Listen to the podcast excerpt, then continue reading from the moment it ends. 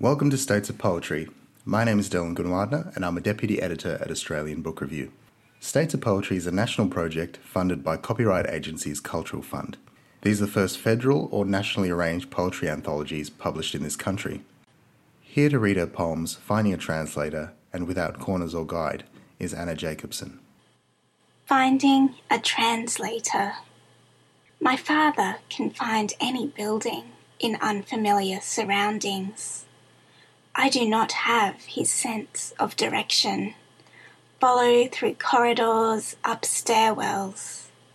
We reach the door, knock once, twice, three times. No sounds, then. Bookshelf cat clock blinks away seconds. The professor frowns over my grandfather's manuscript, throws out translated fragments. Parfum that's Yiddish. Perfume factory. He mixed them by hand. Little stomach punches. Says he knows someone who can translate the whole life story for us.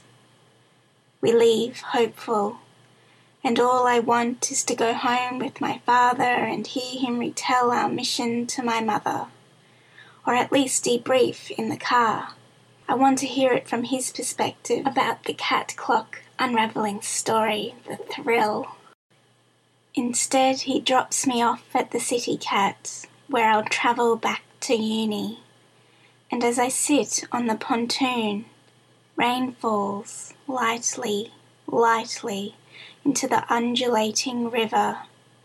I don't think about how I've always wanted to piece together my family history.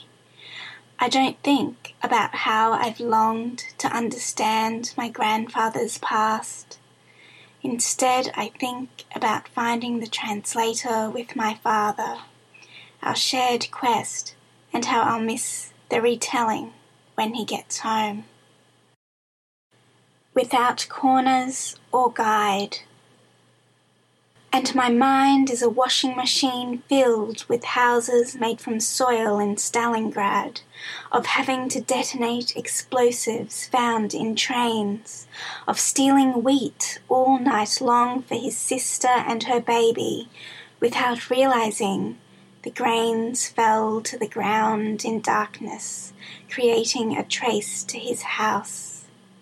My grandfather tried his best to cover it up cracked open the floor to hide the wheat. The spinning stops, and I plunge the images of his translated life story back into the Stalingrad soil so I can wash them again, experience them again, flounder in the muddy story water, let it rush into my ears, get into my eyes.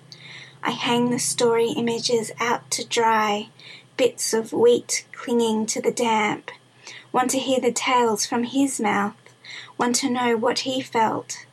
Muddiness, washing, and guesswork the only way. This is a puzzle without corners or guide, but one I want to attempt.